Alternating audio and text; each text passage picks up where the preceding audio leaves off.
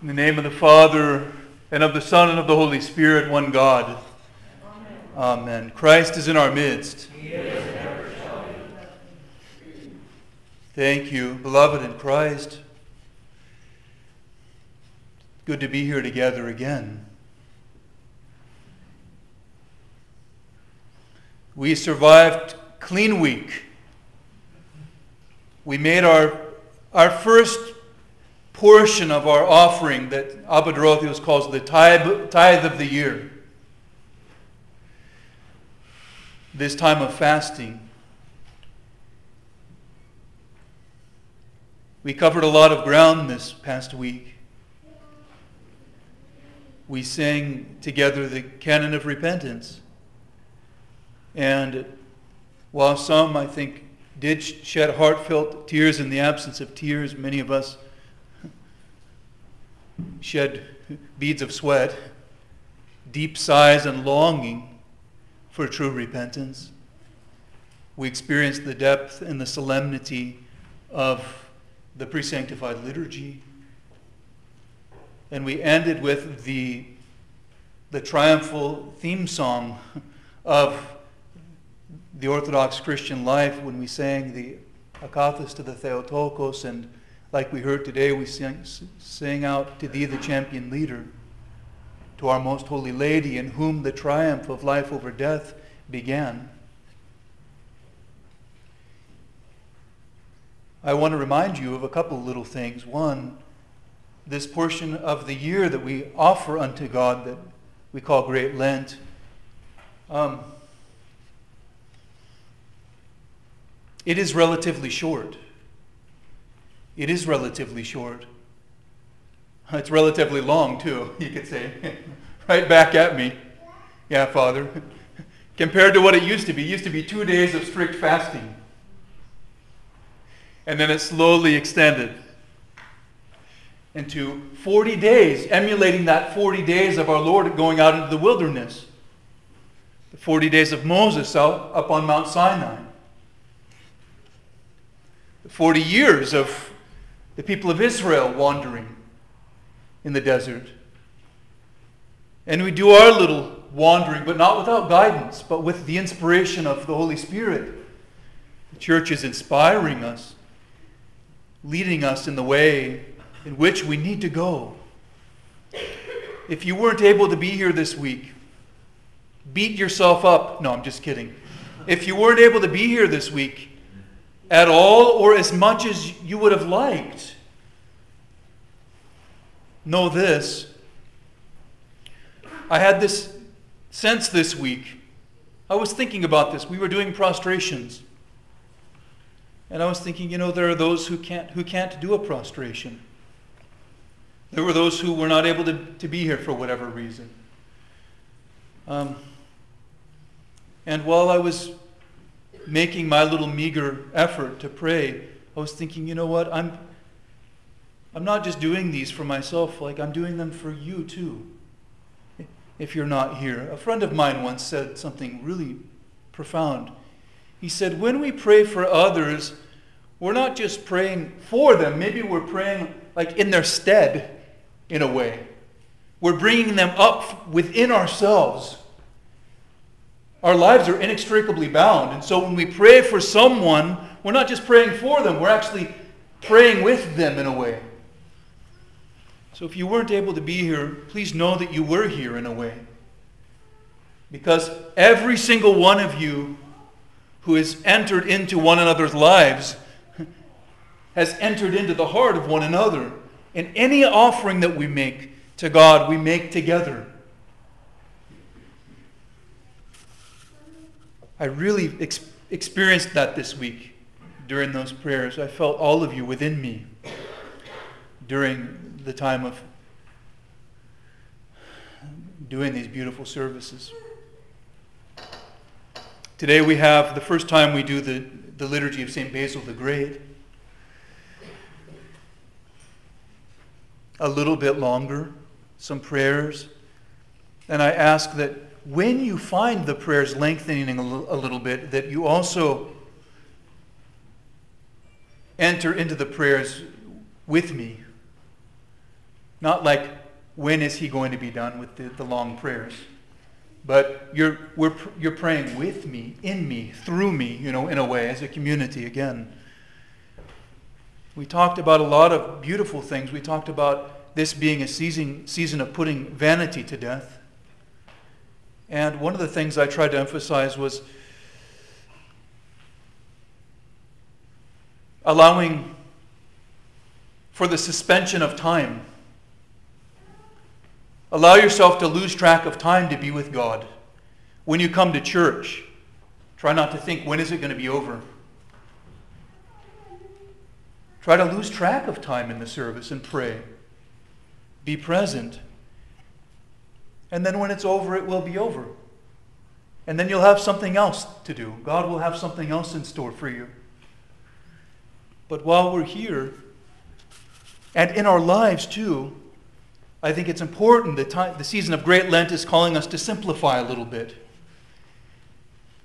To be with God, to prioritize time with Him and with one another, and to even lose track of time a little bit. The clock will still be ticking when you look back at it, I guarantee you. But it can wait. It can wait for Christ, who stands outside of time and wants to spend time with us.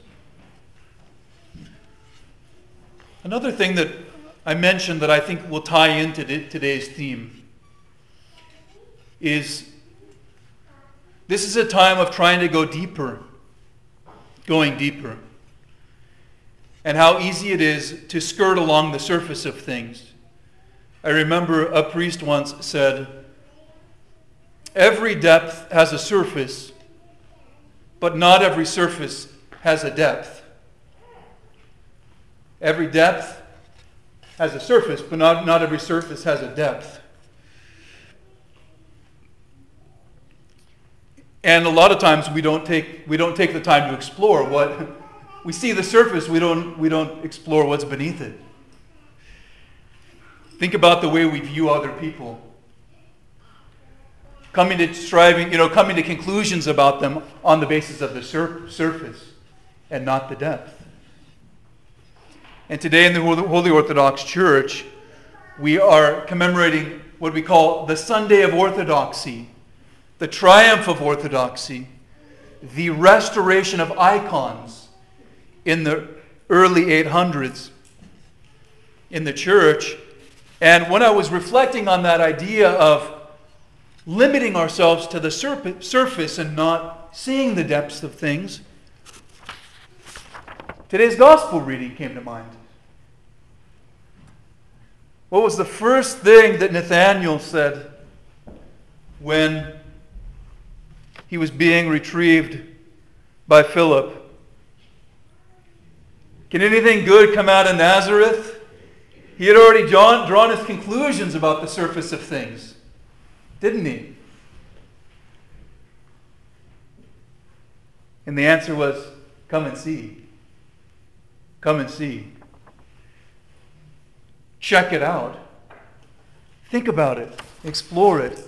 And then, of course, he went and encountered our Lord, who said, Ah, you know, an Israelite in whom there is no guile. Nathanael said, How do you know me? He said, I saw you under the fig tree.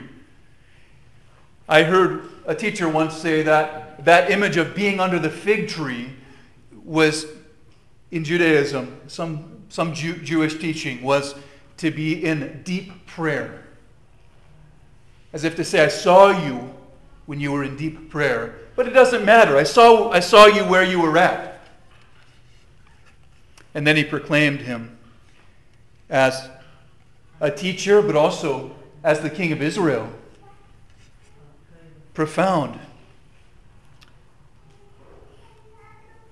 He saw not just the surface, Jesus revealed the depth of his person. And that's what he came to do. He came to reveal himself as a living person, a living being. What I want to say today, one of the main points I want to make is that God is not a concept. I think often we would like him to be.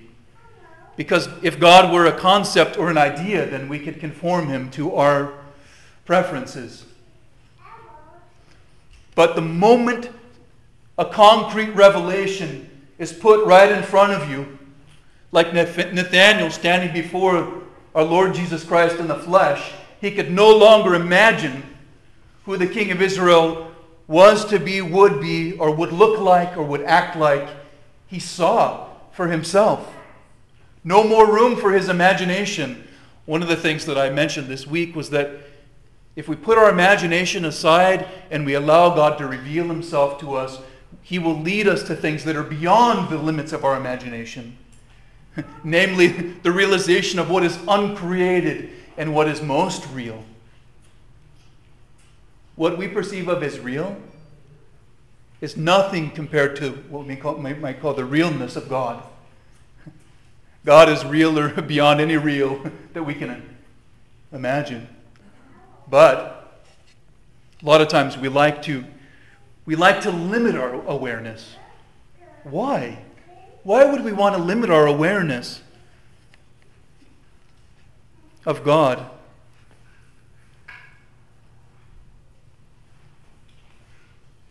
Especially as a, of God as a person who's revealed himself in the flesh. Well, the icons bear witness to it, to that very reality. The moment you see something outside of yourself that claims to be true, you have to determine whether or not you believe it to be true. And the Lord bids, again, I, today's gospel reading, follow me, right? He said, follow me. To Philip when he, when he encountered him, Follow me. And he could have said, Well, I don't believe you are who you say you are. I will not follow you. Or he could say, I'm willing to take that risk. I'm going to follow you. The icons bear witness to, to a profound reality to us the reality that God is real, that He's more than just a concept, that He's something outside of ourselves, that He lived in the flesh and I think one of the, one of the reasons that, that people have struggled with the use of religious imagery and iconography for so long is because it's seemingly limiting. We would say something like, how can we limit God to, you know, an image like this? You could say, that's, that's Jesus. Well, what I think we're concerned with is the compromise of our own perceived freedom of perception. In fact, we're, we're, we're, we're challenged by what we superficial persons see as a two dimensional image. And we can say, how could God be limited in such a way? That's a form of idolatry, but what we see is not just a surface, but a depth in the icon. Oftentimes they're referred to as windows. Windows. When we look at an icon, especially an icon of Christ, but also of the saints, who reveal the uncreated glory of God in a physical manner to meet us where we're at, we're invited to enter into that reality of life in Christ, who has revealed himself again who took on a body, who became man. It's so strange to us in this day and age also of consumerism, of just purchasing things and throwing, throwing them away, that we would value something like that's made out, has like particle board on the back, you know? Particle board, it's printed out as a little varnish on the outside. I mean, what we might see, what, or what, what, we, what we might see is a piece of wood with some paint and something that's supposed to remind us of Jesus. That's because, that's because we tend to be relatively shallow. That's why we need to go deeper and enter into uh, what the image represents. There were many who saw Jesus in the flesh and didn't believe who he, who he was, who he is, and walked away from him. The church understand, has understood how weak we are and how limited we are intellectually, and that We need the constant reiteration of the reality that God became man in the flesh. And so, from the early days, the church has always presented to us in pictorial form the icon of our Lord, of His most holy mother, of the stories of the scriptures, and of the saints. Remember this that the Lord became flesh and dwelt among us. I heard someone say the Lord didn't become paper. The Lord didn't become a spoken word in the English language. But he became flesh, something visible, something far more profound than the limitations of the spoken word and its interpretation, but something dynamic, expressing that which is even beyond words. That's the power and the genius of the icon. An icon is more than just a piece of wood and some pigment. It's a presence. It's a revelation. It's a manifestation of what it is that we believe to be true. There's a sense in which, if you understand the icon, you could say you understand everything. St. John of Damascus said, If a pagan asks you to show him your faith, take him to the church and place him before the icons. Show him around. This is what we believe.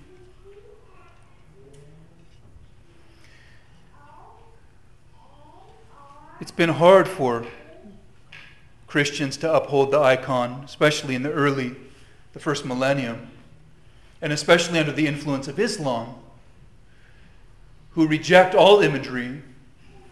There were many times of persecution in which I think that, you know, political leaders and church leaders fell on, under the sway of outside influence. They tried to take the icons away, but many, many times the people hid them, hid them, held on to them, venerated them. And finally, finally, the, on this great day in the early 800s, for the, for the final time, really, there was the presentation of the icons in the church by the Empress Theodora, who was a lover of icons. The people solemnly sung, Holy God, Holy Mighty, Holy Immortal, have mercy on us. Forgive us, Lord, for rejecting the reality that you became man in the flesh by trying to hide away the God inspired teaching that you've given us. They held high the icons and all that they represent, all the implications of the teachings, and all that that teaching demands that the Lord became flesh so that we may, in the flesh, become like Him.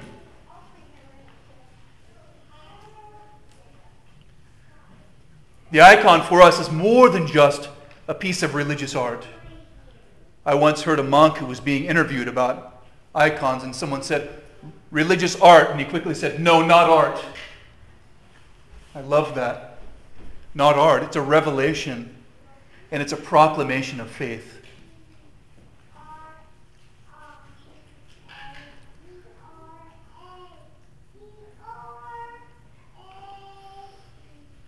Today we're going to have an icon procession. You know, you as living icons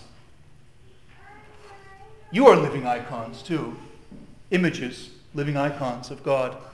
And you, li- as living icons, are going to hold up icons representing those who have come before us to reveal what we're called to be. It's a high calling. It's a high calling, but it's not a calling that cannot be accomplished. Indeed, it's a calling that can be because by God, all things are possible. What is impossible for man? Yes, possible. Possible for God. When you grab onto that icon, I encourage you to hold it high, and I encourage you to, to love your icons, venerate them at home, and draw near to the saints and get to know them, but also contemplate what they mean for you. Hold high the icons in triumph, but also in all humility. Asking God, How is it, Lord, that I can accomplish the work that you would like to accomplish within me by the grace of your Holy Spirit, that I might become a living icon as well? A dynamic presence, a manifestation, and a revelation of the presence of God in the flesh in this world. What a beautiful calling that is. And it's not about us. And just like it's not about the wood or the pigment, it's about the God who is the creator of it all, who seeks to reveal himself in and through all that has been made. So hold the icon high. Venerate your icons. Contemplate them. Think about the Lord who came in the flesh. Bear witness to the theological expression of that which is real. And proclaim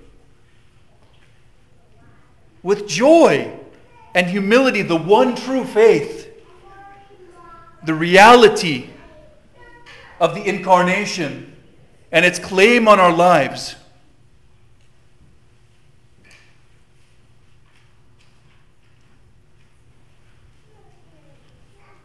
Let us celebrate this holy feast together with joy, my beloved.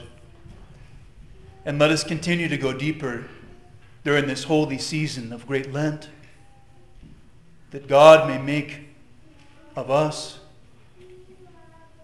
that very perfect and unique and creative and dynamic revelation of Himself that He longs for us to be.